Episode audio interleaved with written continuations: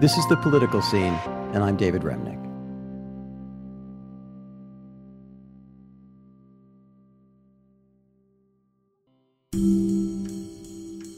Thirty-four years ago, the Ayatollah Khomeini, then the supreme leader of Iran, declared that a novel called The Satanic Verses was a blasphemy.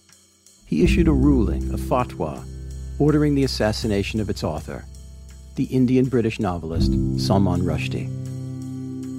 After 10 years of fugitive life in London and then more than 20 years living freely and unguarded in New York City, history caught up with Rushdie.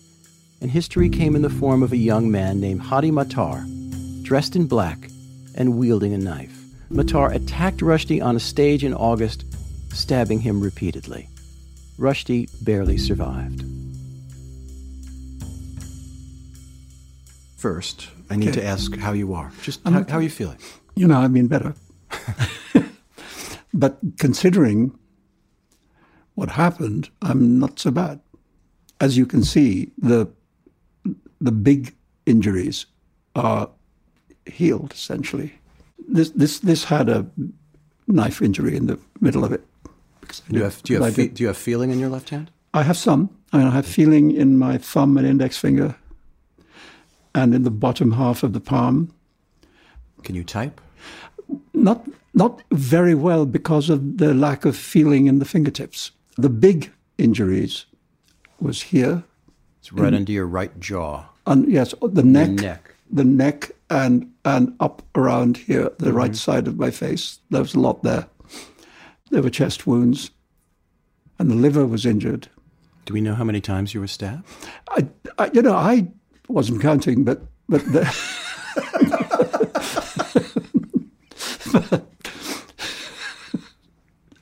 Not at the moment, anyway. and I've read different articles which have had different numbers. how the hell would they know? I don't know. Maybe they asked the hospital. Yeah. But I think there must have been somewhere between 15, 20. I mean, he had, again, I only know this from reading the newspapers, but apparently he had 27 seconds before people jumped on him. Mm-hmm. So that's how much damage you can do in 27 minutes. A hell, seconds. 27 seconds. Yeah, Yeah. it's a hell of a lot. This is the first time that Salman Rushdie has spoken publicly since the attack. And so we're going to spend all of the New Yorker Radio Hour today with him, talking about the fatwa and the near assassination 33 years later. But we'll also talk, and this is what he was most eager to do, about literature, about storytelling, starting with his new novel, Victory City, which comes out this week. Well, I actually, it's just a piece of good fortune given what happened that I had actually finished the last bit of editorial work on it. That I'd actually had corrected the galley uh, at the end of July, like two weeks before. Unbelievable. I mean, we had the jacket. Uh, we had, we actually were beginning to get the blurbs. I mean, everything was ready. Are you concerned that Victory City will be read through the prism of what happened in August? Well, I ho- I'm hoping that to some degree it might change the subject. You know, I mean, I I've always thought that my books are more interesting than my life. You know, and, and unfortunately, the world appears to disagree. But your life is. Interesting. Yeah. What I'm hoping is that people will be able to say, "Oh, here's a writer." I've tried very hard not to adopt the role of a victim. You know, then you're just sitting there saying, you know, somebody stuck a knife in me, poor me. You know, You don't which, feel that which way? I ever? do sometimes think. Too. It hurts. Um, it hurts. But what I don't think is that's what I want people reading the book to think. I want them to be captured by the tale and to be carried away and to enjoy being in it and to want to know what happens next and, and you know, to read a book. I, I, I remember that line of, I think it was Martin Amis's line that, you know, Salman has disappeared into the, vanished into the front page Yeah, when the yeah. fatwa happened. Yeah. And, and it's happened again. Um, let's go beyond the front page. You, you say you, you finished this extraordinary novel Just before. one month before. Tell, tell me a little bit about the history, the origin story well, of Victory okay. City. Well, what had happened, it actually began thinking about this book really a long time ago. It was very hard to find the voice for it. I kept, you know, that's often the way with me. I mean, I the, even when I know what the story is and so on, the, the, to find the right door to go into the story, you know, mm-hmm. sometimes takes me a few attempts. Mm-hmm. Um, and that you fill the garbage can a bit. Yeah, I, I, I, just get it wrong. I start, and sometimes the place where I started actually belongs in another place in the book, and you know, it's just not the beginning. And what was the case with this? Well, when I found out, I read something about this little kingdom where the women had all committed sati, mm-hmm. self-sacrifice, uh, ritual suicide, mm. um, and there is some historical record of that event. It's not exactly as I've portrayed it, but, but something like that happened. And then my little nine year old girl stood there watching it. And I thought, okay, now I know whose story it is. Mm-hmm. That young girl became the heroine of Victory City. She's named Pampa Campana. You know, and it's one of the things when I've been teaching this strange craft that I have said to students is the first question you need to ask yourself is whose story are you telling? Um, then you have to ask yourself other. You have to ask yourself a why question. You know, I mean, why are you telling a story? Um, what's the story? How did you answer the why question here? Well, for me, in part, it was just a pleasure of world building. You know, just having a chance to create a big canvas on which there would be, a, and, and that the, the book would also be about somebody who was building the world. You know, so it's me doing it, but it's also her doing it. Pampa builds the world of the story magically. She's been given a divine power, a bag of seeds to sow an entire city into existence. Now, ever since he published Midnight's Children, his first really great novel in 1981, Rushdie has written Wonder Tales, stories that mix the fantastical and the historical. And the setting of Victory City is, in fact, historical. What he's written is a kind of fable about the founding and the fall of the Vijayanagara Empire in South India in medieval times. A lot of people in India know very little about the Vijayanagara Empire. You know, and yet for 200 years, it was running most of South India. You know, and I thought, I remember thinking then, you know, maybe one of these days I've got to pay attention to South India, being myself from North India, you know. Um, and so I'd had it in my, and I'd been. It's like know, a New York boy wanting to write a Southern novel, isn't it? I mean, you're a Bombay boy. Yeah. Yeah. Yeah. Or even a Manhattan boy wanting to write about Brooklyn. that distant. So it took 15 years for me to find. So that's the seed. It's just to find the story. Planted. And what happened is that this this girl, this the, my main character, just showed up. She just showed up in my head. I have no idea where she came from. When you say it shows up in your head, we, yeah. we all know from our rock and roll history, Keith mm. Richards having a dream and having the having the, satisfaction, satisfaction riff. riff. in his head. I, I don't imagine it's quite as easy as that. No, but look, here's the thing: the Vijayanagara Empire. It seems to have come out of nothing. I mean, that's to say, one minute it's not there, and there's lots of other kingdoms, mm-hmm.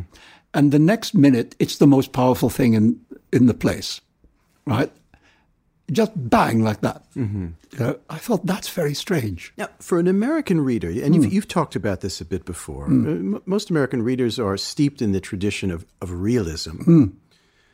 And I, I, I, forget whose analogy this was. Maybe it was Kundera or something like that. That there are two big streams oh, of yes. fiction. Yeah, it is Kundera. Uh, and you're of the other kind. Yeah. Uh, which is to say, fantasy and fable, and this is what you grew up reading. Yeah. But I also think that it's just another way of telling the truth. Tell me about that. I mean, I think, well, put it like this the first kings of Vijayanagar announced quite seriously that they were descended from the moon. And, and the reason they said this was in the ancient Indian myths, in the Ramayana and the Mahabharata, there are heroes who are supposed to be part of what's called the lunar dynasty. Mm-hmm. That's to say, the moon god is their ancestor. Uh, so, so when these kings, like Hakka and Bukka, dis- announce that they're members of the lunar dynasty, they're basically associating themselves with the with those great heroes. It's like saying I've descended from the same family as Achilles. And so I thought, well, if you could say that, I could say anything.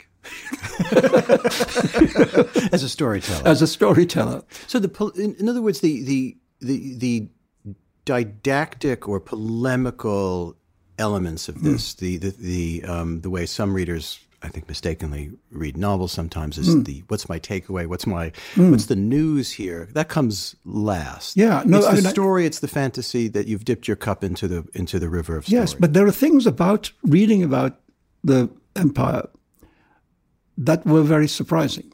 I mean, for example, that the role of women was quite advanced, you know, and, and that women were allowed were were able to be things which even today is difficult. Mm-hmm. You know, there were women generals, there were, there, there, were women lawyers, there were women merchants, there were women, you know, doing everything um, for long periods of time. Not always. There were some periods which were more repressive, but, but I thought that's interesting. That this mm-hmm. is the 14th century. Is there some point in the writing of a text where the the character the, takes over? Takes over completely. She told me how to write it, how it should go. You know, and she really did. I just thought, oh, you know exactly what you're doing. I just follow you. Hmm. And um, she just opened the book up. One of the things I'm really have there, there was this history professor called Arthur Hibbert, who was one of the geniuses of his time. But he said to me this thing he said you should never write history until you can hear the people speak. He said, because if you can't hear them speak, you don't know them well enough and you can't tell their story. It's kind of a novelist. And I thought, what a great piece of advice for a novelist. Right. And it always stuck with me and been helpful. And that happens in the thinking, or it happens in, in the in the, daily writing, in the pushing, daily, pushing daily the writing, up the hill. Daily writing. Yeah. Some of it is history. You know, there, there are there are things in there that people in there who existed I don't quite give come them, out of the bibliography that you provide, and yeah, yeah. I mean, the, you know, the Hakka and Bukka were historical characters. Mm-hmm. You know, they weren't quite as I have described them, but they were the first two kings, right? And they were brothers. I've just taken liberties. Well, why not? Why not?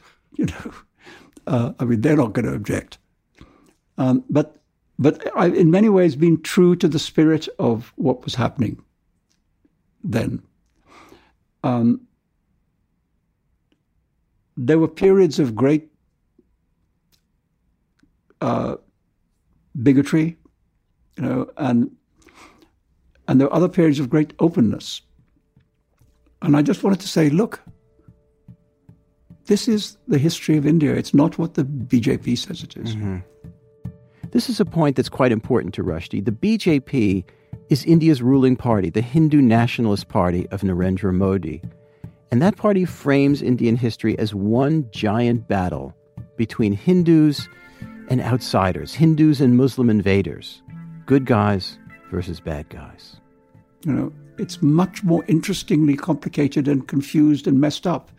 And what people are being interested in is not just what God you worship, but who's in charge. You know, so it's about it's about what what public life is about. It's about politics. It's about power. It's about treachery and um, all those things which are much more interesting than sectarianism. You know, and to try and reduce Indian history to that sectarian description, it just, first of all, it's wrong, but secondly, it's not interesting. and, and also, I think it's it's it's also what's about many things, but one of the things it seems to be about, and I don't want to, you know, over torque on the timing of its publication mm. and, and, and what's happened in the last year. But it's an insistence on the permanence and importance of storytelling as opposed to the impermanence and vanity of the powerful. Yeah, and I think in India knows this because these stories, I mean, the Ramayana, and the Mahabharata, they're thousands of years old. and yet everybody still knows them. Mm-hmm. You know, um, I mean, there was a television series made from the from the Mahabharata that went ran for years, and it had audiences like three hundred million people. then there's there's a very famous uh, line of of comic books in India, which take the stories of antiquity and turn them into comic book stories. Mm-hmm. And so children grow up knowing these stories. You know, by reading comics, not by reading the actual original texts. When's the last time you were in India? Uh, seven or eight years ago. And is that become is that a possible thing to do? I th- I mean, everything was possible until this happened, you know, and, and now I don't know quite. You don't? I d- I don't know about whether I can go anywhere, you know, and I'm just, I'm, well, put it like this, I'm never, it's not about whether I can or not, it's whether I'm ready to or not. You know, I'm not thinking long term, I'm thinking short term.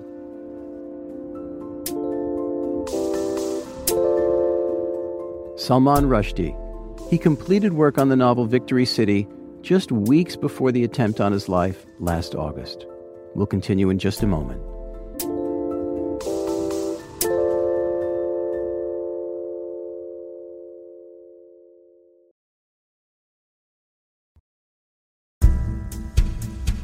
I'm talking today with the novelist Salman Rushdie. This is the first interview Rushdie has given since an attack that nearly killed him last August. A number of his books came up as we talked that I'll mention here Midnight's Children and Shame, two novels about the subcontinent. The Satanic Verses, of course, which is mostly set in London, and a memoir that he wrote about the fatwa called Joseph Anton, which was a code name he used while living in hiding. Rushdie's new novel is out this week and it's called Victory City. You're writing it in a, in a particular years, mm. the hmm. last five years. I, mm. I, I, don't know how long it took to, to write. I don't know, three. And so you're writing in the Trump years. Mm. You're writing in the Boris Johnson years. You're, you're writing in a time of uh, illiberalism, to say the least, in India, mm. your three countries of greatest concern. Yep. How much is that impinging on the novel?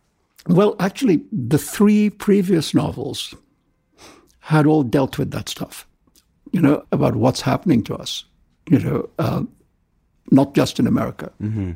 um, but as you say, all over the place. Sure. And I just thought, enough already. I think I've looked at that really for years now. And I had this desire to go back to the beginning, you know, go back to the kind of storytelling the kind of book that made me fall in love with books. And, and to return to that place of love, you know, and write a book out of that.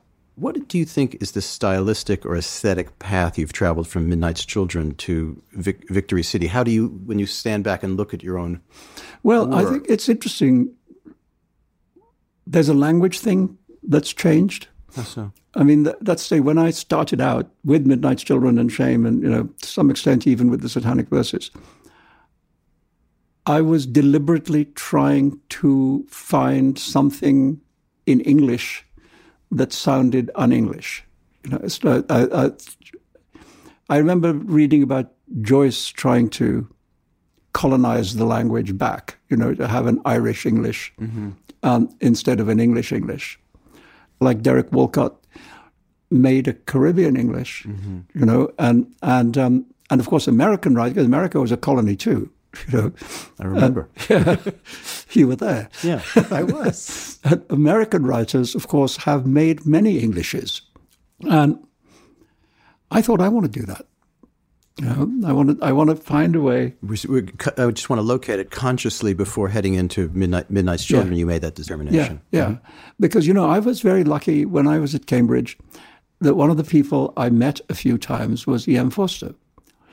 I met him three or four times.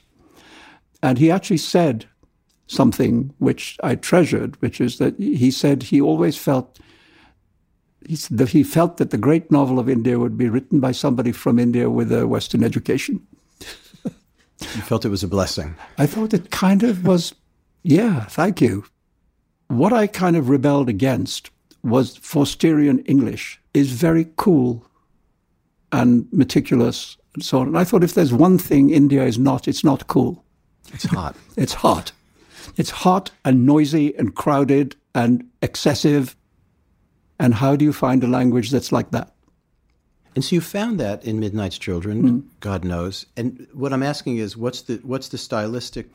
Well, what happened is at certain points I thought I'd done that enough. Mm-hmm. You know, um, certainly by the time I wrote the Satanic Verses, even by then, I thought, you know, I don't need to do that anymore. I've done that.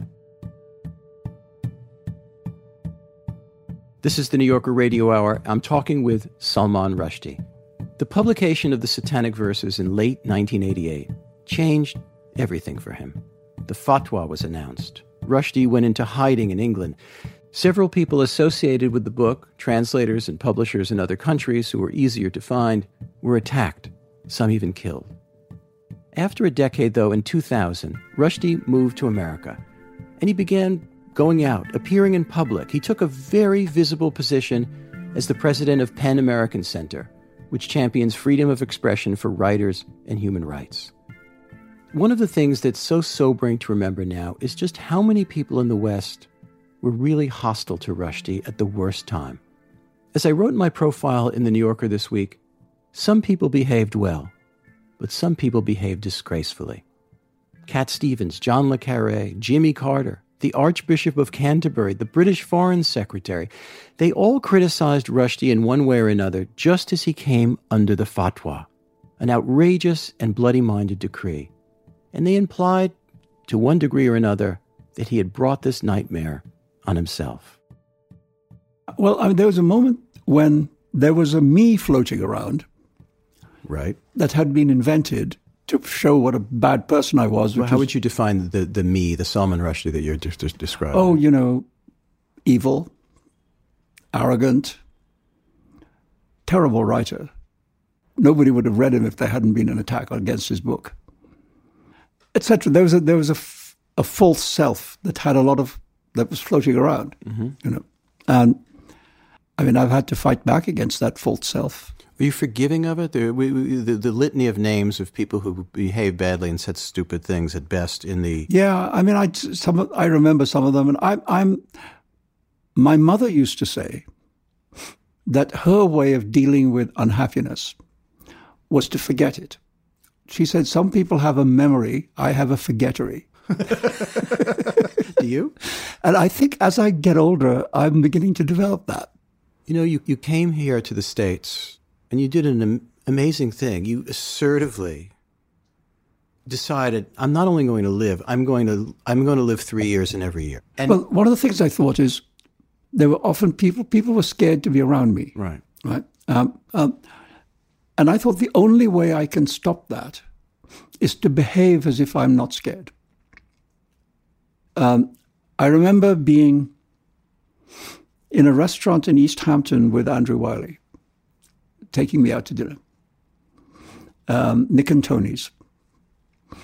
And Eric Fischl came by to say hi to Andrew. And then he looked at me and he said, Shouldn't we all be afraid and leave the restaurant? And I said, Well, I'm having dinner. You could do what, what you, you, you could do what you like. but I mean, that, there almost seemed someone. I remember there's a hmm. piece in the Times at one point years ago. You going out, you're doing this, going to ball games, hmm. dancing, mm. whatever the hell mm. you were hmm. doing. And there was a it was almost a censorious tone. Yes, people didn't like it because I should have died. Now that I've almost died, they love you. Everybody loves me. Yeah. I was told afterwards when I became conscious again that there had been this great outpouring of support and affection, you know, which I'm very grateful for. I, I'm not aware of it. I didn't see any of it my impression is that suddenly everybody's on my side. uh, and thank you.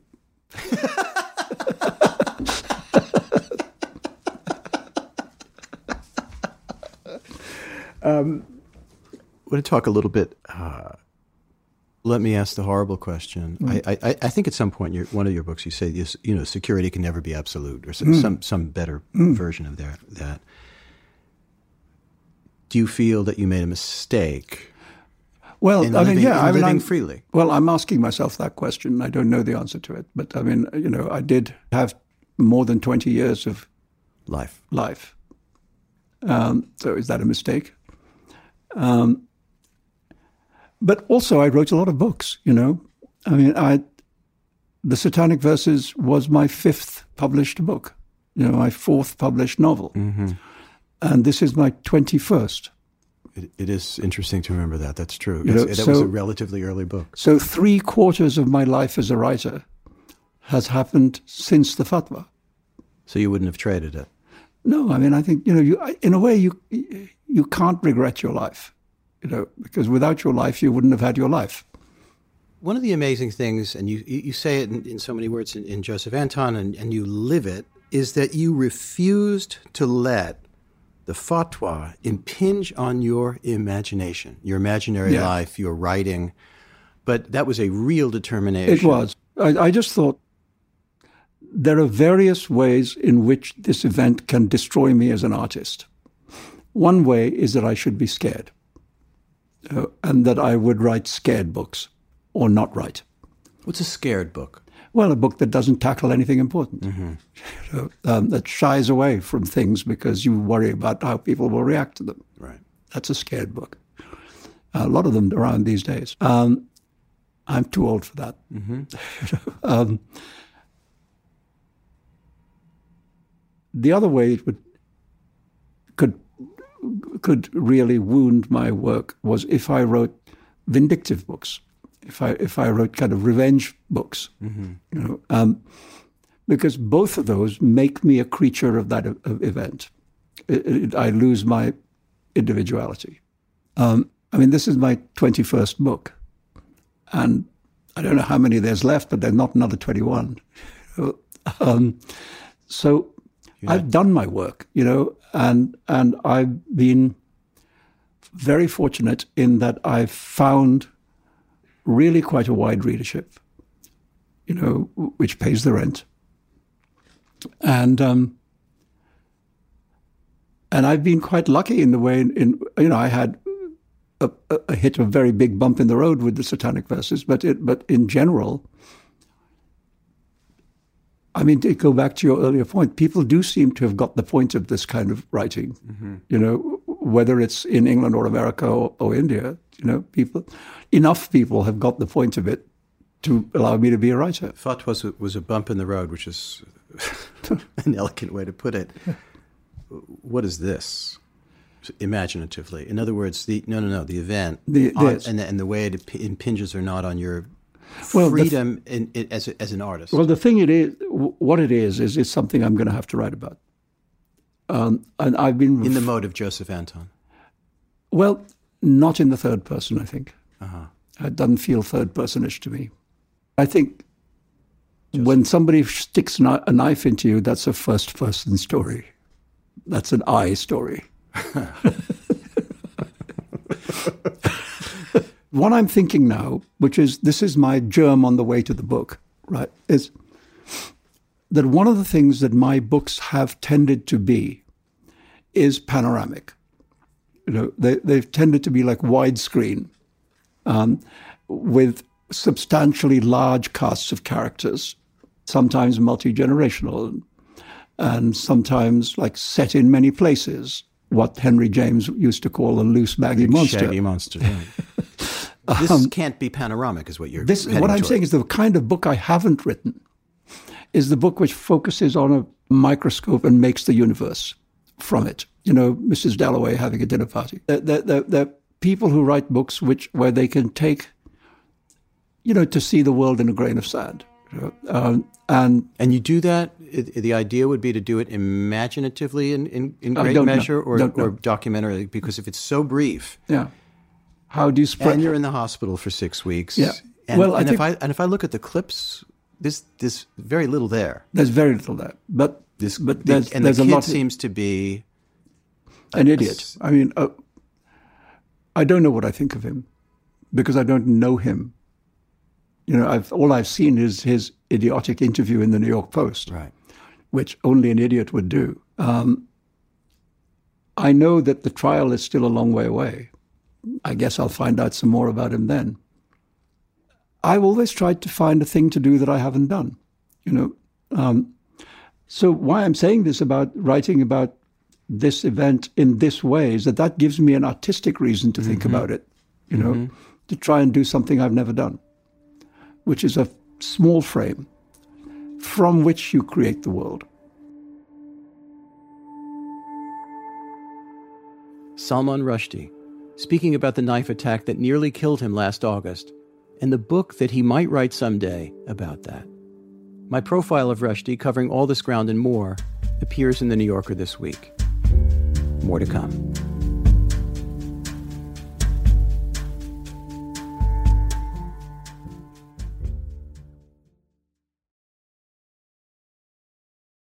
In this week's New Yorker, I wrote a profile of Salman Rushdie, which you can find at newyorker.com. Just before Christmas, Rushdie and I sat down for a long interview at the office of his literary agent, Andrew Wylie. This is the first time he's spoken publicly since he was attacked. The assailant was a New Jersey man named Hadi Matar, who parroted the claims of Ayatollah Khomeini that came out more than 30 years ago, claiming that Rushdie was an enemy of Islam and that his novel was a blasphemy. Rushdie suffered multiple injuries and he lost the sight in his right eye. I'm able to get up and walk around. You know, uh, when I say I'm fine, I mean there's still there's bits of my body that need constant checkups. Mm-hmm. You know, they were. I mean, it was a colossal attack. And in your days now, obviously you're not writing, you're not at a desk eight hours a day, and you're doing some physical therapy. Your days are spent how?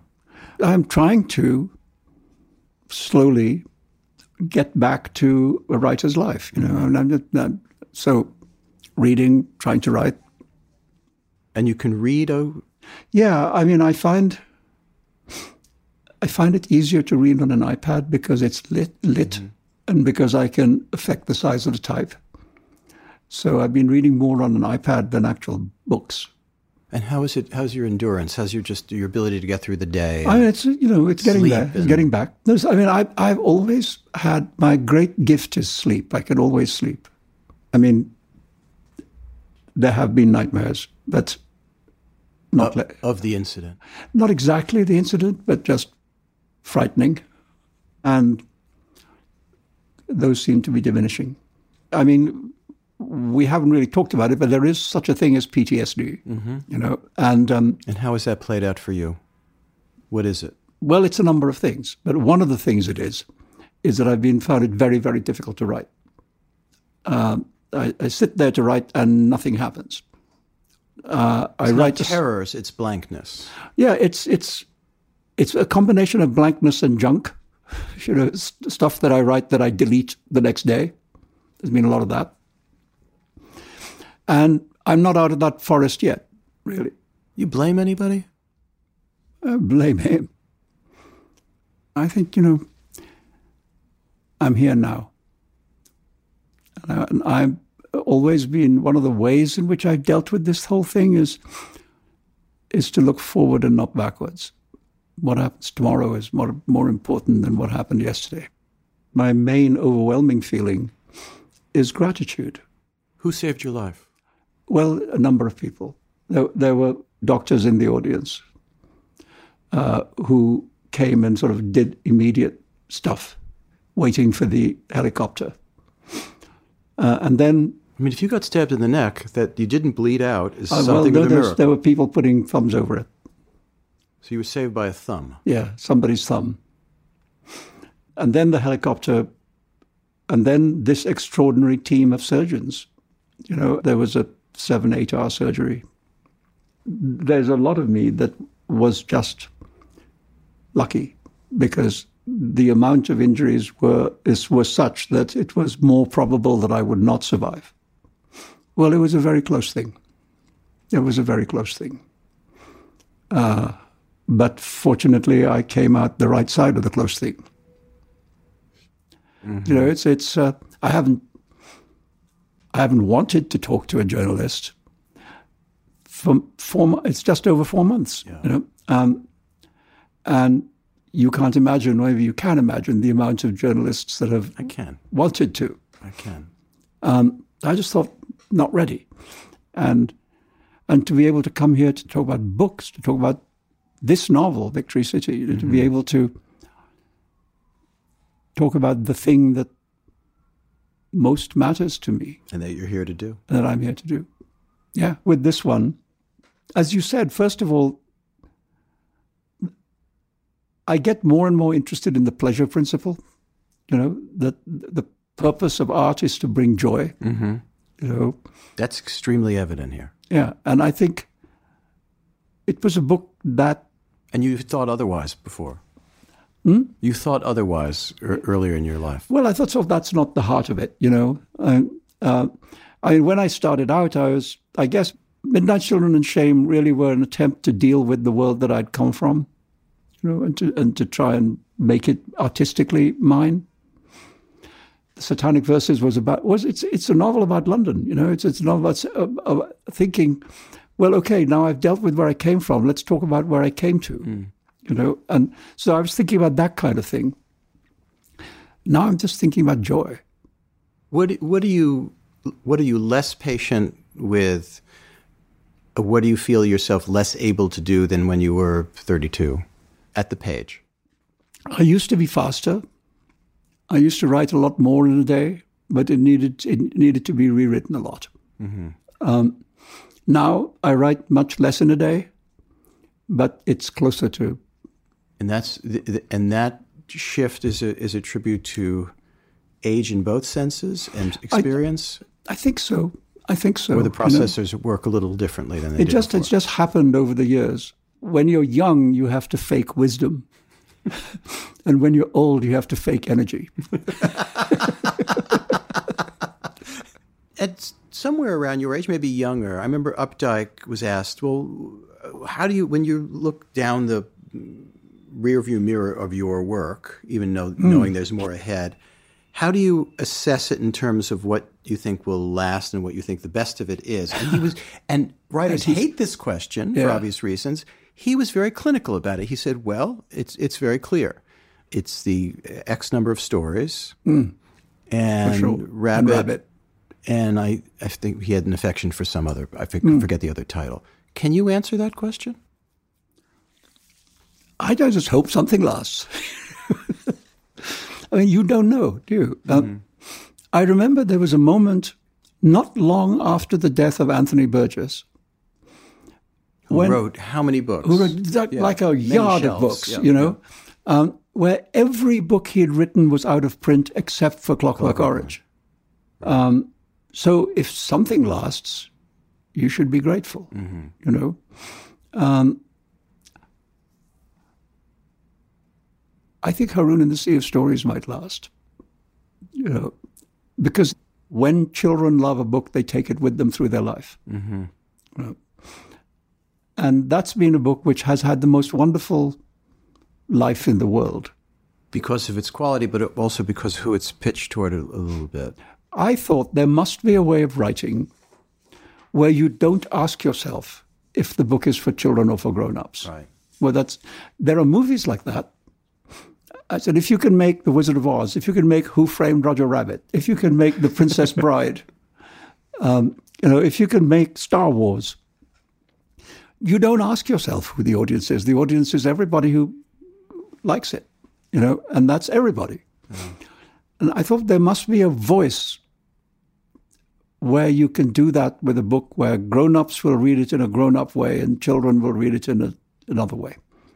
And that was the hardest thing about writing that book was to find that I would write it and I would think that's too childish. I would write it and I think that's too grown up. You were writing it at the at the worst moment. At the worst moment. Yeah. Or in the second.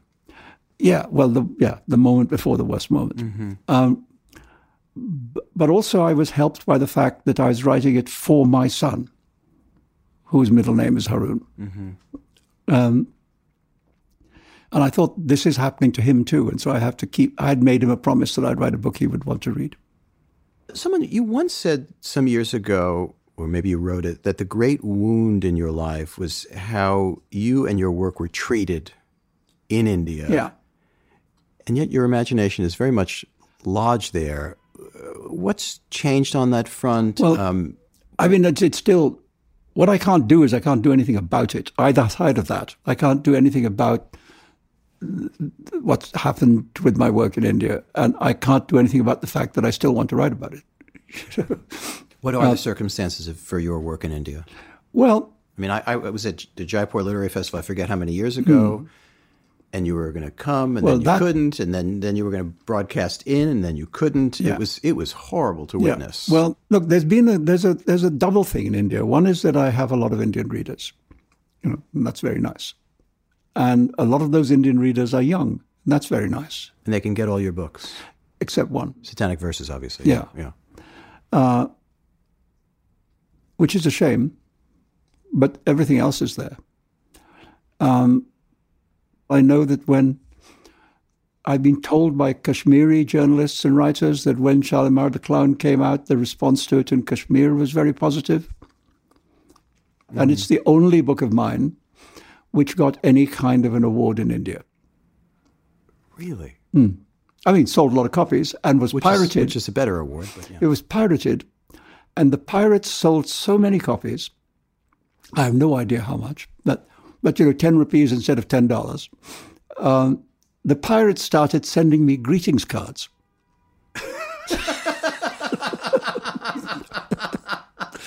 so I would get like a birthday card. God bless them. I thought, you know, that really is rubbing salt in the wound. And but, I, but matters are getting worse there politically. Yes, they are. Um, Terrible. Are politics and events in India on a one way journey to worse and worse? Yeah, except that I never believe anything is permanent. You know, I think that one of the things about the study of history is that it shows you that history can make enormous changes at the last minute, to quote Grace Paley's title. Yeah, yeah. um, you know, if we had been sitting here a couple of months ago in the year 1989, and I had said to you, the Soviet Union will not exist at Christmas, mm-hmm. it would have seemed crazy. You know, this thing which looks permanent and immutable and powerful vanishes. I'm saying that the world can but change. Related to India.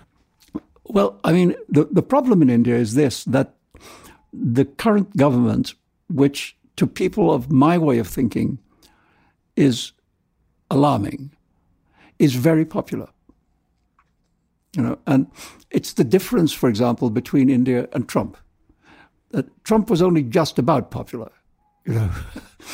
Uh, and his level of unpopularity was at least as high as his level of popularity. That's not so in India, because the Modi government is very popular, has huge support. And that makes it possible for them to get away with everything. You know, to create this very autocratic state, which is unkind to minorities, which is fantastically oppressive of journalists, where people are very afraid. You know, where, where which in a way it's getting to be difficult to call it a democracy. Mm.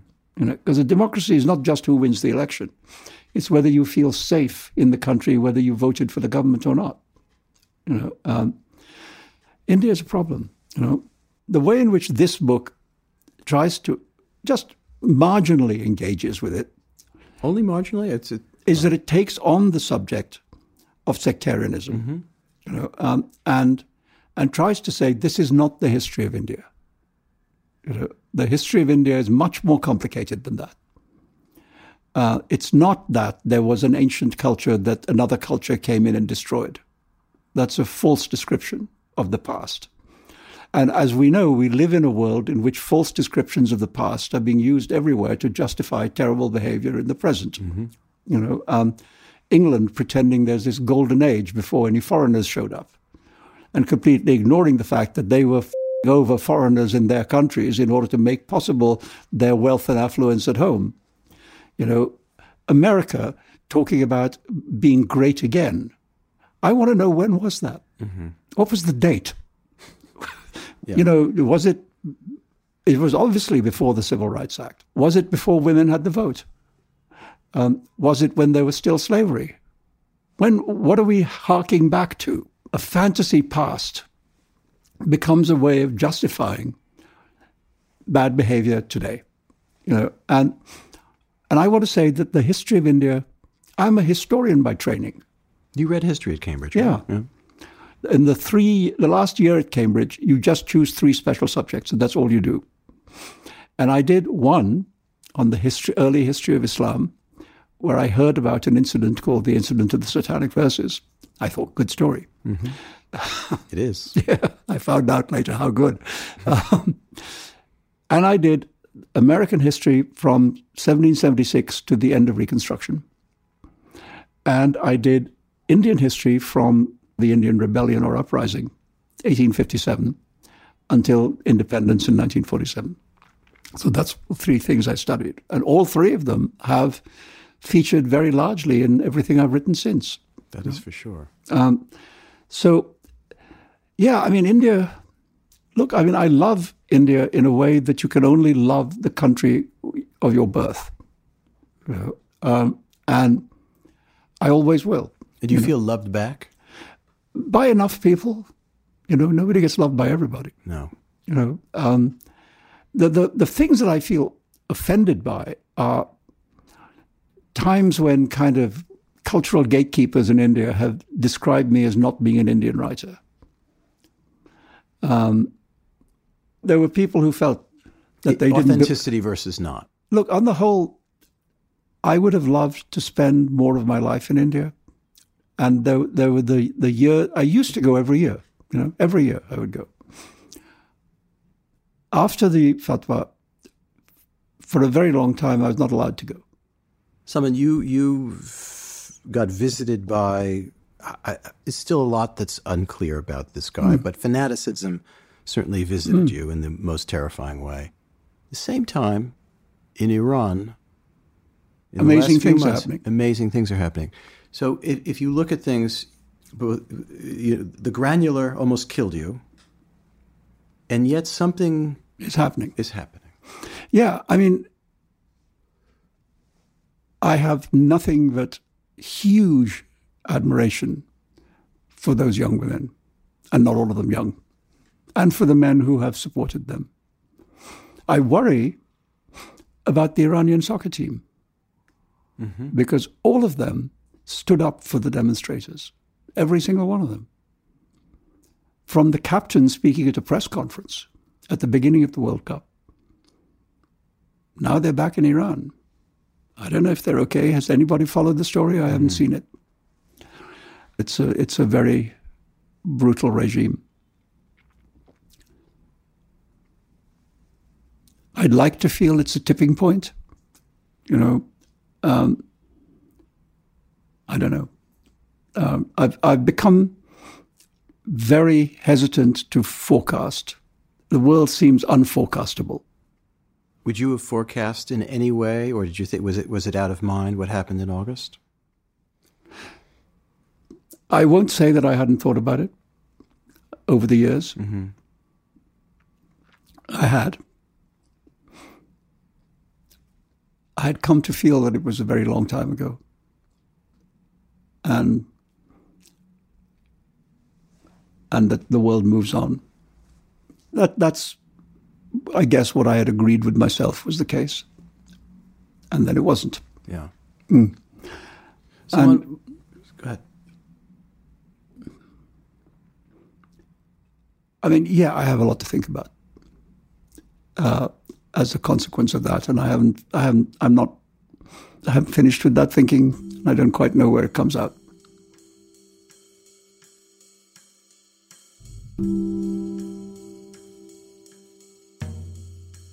Salman Rushdie's new novel, his 21st published book, is called Victory City. A profile of Salman Rushdie appears in this week's New Yorker. Our conversation lasted almost three hours, so we've edited and condensed it quite a bit for today's program.